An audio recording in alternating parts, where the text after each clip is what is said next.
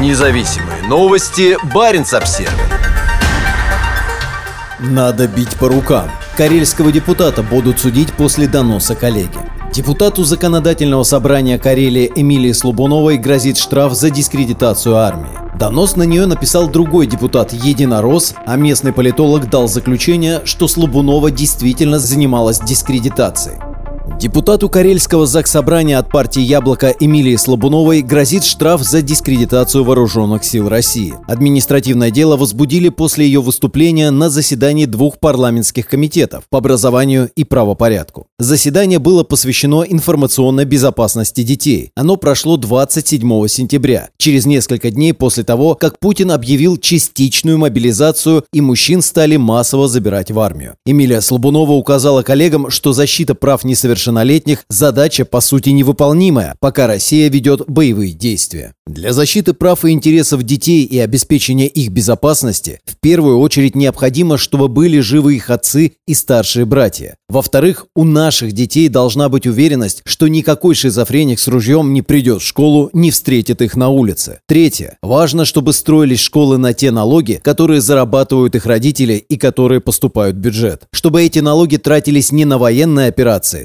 специальные, неспециальные, всякие разные, а на строительство школ, чтобы детям не приходилось учиться в две смены, а в некоторых регионах и в три, по 35 человек в классе, без психологов и социальных педагогов. Эти слова вызвали гнев у республиканского чиновника, присутствовавшего на заседании. Наша страна ведет войну, агрессия идет в нашу страну. И что? Вы предлагаете записать, что строить школы, а не защищать страну, чтобы потом такие ура-патриоты, украина-западенцы, пришли и наши школы разрушали хаймарсами? Позор! В своей стране живете, а воду льете на американцев, обратился к Слабуновой представитель губернатора в парламенте Юрий Шабанов. Шабанов, по данным из открытых источников, родился в Украине и, более того, имел там имущество. Еще в 2018 году чиновник в своей декларации о доходах и имуществе указал долю в жилом доме на территории Украины, а ранее земельный участок. На выступление Слобуновой обратил внимание другой депутат, единорос Леонид Леменчук. В ЗАГС собрании его никто не выбирал. Он попал в парламент после того, как мандат ему передал Игорь Зубарев, избранный сенатором. В начале октября Леменчук написал на Эмилию Слобунову донос. Скан документа имеется в распоряжении редакции. «Считаю, что указанные действия, выступление Слобуновой на комитете, примечание редакции, носящие публичный, открытый и вызывающий характер, дискредитируют решение высших государственных органов страны, направленные против безопасности Российской Федерации», говорится в заявлении, адресованном ФСБ, прокуратуру, Следственный комитет и МВД. Баренц-Обзервер попросил Леменчука прокомментировать заявление. Депутат прочел сообщение в мессенджере, но не ответил ответил на него.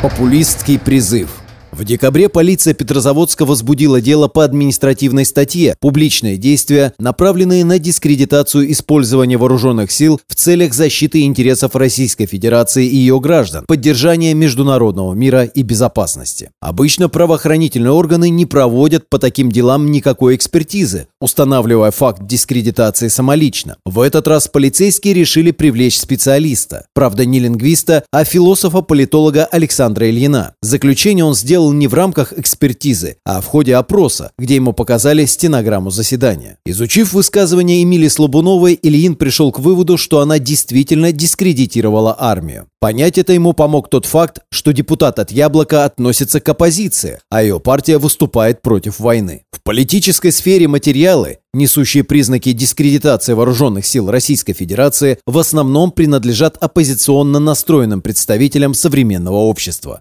В популистском призыве «Чтобы были живы их отцы и старшие братья» Слабунова заявляет, что жизнь отцов и братьев находится под угрозой. Данное заявление возможно в том случае, если идет война, а государство находится в военном противостоянии. Одной из программных целей «Яблока» является отказ от участия России в вооруженных конфликтах за рубежом, в чужих гражданских войнах, в том числе прекращение вмешательства во внутренние дела Украины. В данном контексте высказывание Слабуновой можно расценить как констатацию возможности призыва мужчин для выполнения воинской присяги по защите Отечества в ходе СВО и возможности их гибели, что, учитывая программные заявления партии, означают категорическое несогласие с проведением данной операции, говорится в протоколе опроса. Эмилию Слабунову сильно оскорбила оценка ее высказываний как популистских. Как можно обвинять в популизме педагога с 30-летним стажем? Я кандидат педагогических наук, заслуженный учитель России. Я руководила лицеем, который выиграл Всероссийский конкурс воспитательных систем.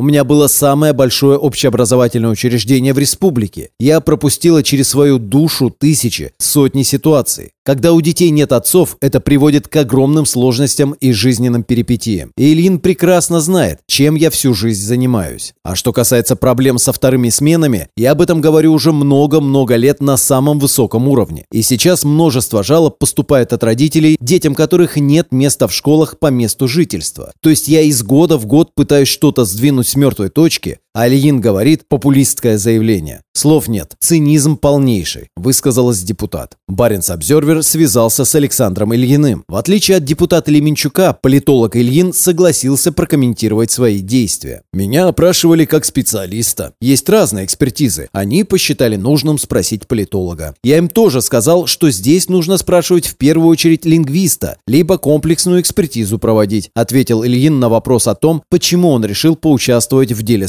Слабуновой. Россиян и украинцев Ильин назвал практически братскими народами, которым приходится сталкиваться в решении проблем. Журналист спросил, почему политолог не считает происходящее в Украине войной. Военная специальная операция – это не война. Методы военные, но задачи и цели, которые ставятся перед задействованными структурами, не характеризуются как война. Есть формальные атрибуты, которые нужно соблюсти. Как правило, это должно быть де юра признано страной, которая объявила в данном случае эту операцию. Должно быть объявление войны. И пока она не объявлена войной, ее нельзя называть войной, заявил Ильин. Обосновывая свою позицию, Ильин сослался на Гаагскую конвенцию, которая обязывает государство уведомлять противников и другие державы о начале войны. Но каким образом нарушение России конвенции мешает называть войну войной, политолог, работающий на кафедре зарубежной истории Петр ГУ, не пояснил. Прочесть документ можно на сайте Министерства обороны России. На этом же сайте дано определение слова слово «война», под которое полностью подпадает происходящее в Украине. Про необходимость официального объявления войны там ничего не говорится. Также Александр Ильин пояснил, почему он назвал слова Эмилии Слабуновой популизмом. Когда решается вопрос, выделять средства на строительство школ или нет, конечно, надо выделять. Но зачем противопоставлять этому проведение специальной военной операции? Зачем, используя важные темы, постоянно говорить о другом? Если говорим о школах, говорим о школах. Не заставляй людей делать выводы тогда, когда эти выводы не нужны. Я и сам хочу, чтобы денег давалось больше на развитие школ, детских садов, хосписов. Но бюджет не резиновый, и нужно понимать приоритеты. Тем более она выступала как представитель политической партии, у которой высказана четкая линия. Они отрицают решения и по Крыму, и по многим другим вопросам государства. И у них для этого есть свои площадки. Сайт, например, сказал Александр Ильин. А парламент – это не площадка для политических высказываний? Спросил журналист Баринс Обзервер. Площадка. Но вопрос, как об этом говорить и что об этом говорить, ответил политолог. Ильин считает, что российское государство правильно наказывает людей, выступающих против войны войны, несмотря на то, что Конституция Российской Федерации гарантирует свободу слова. В Конституции также указано, что есть ситуации, когда государство может ограничивать права и свободы граждан.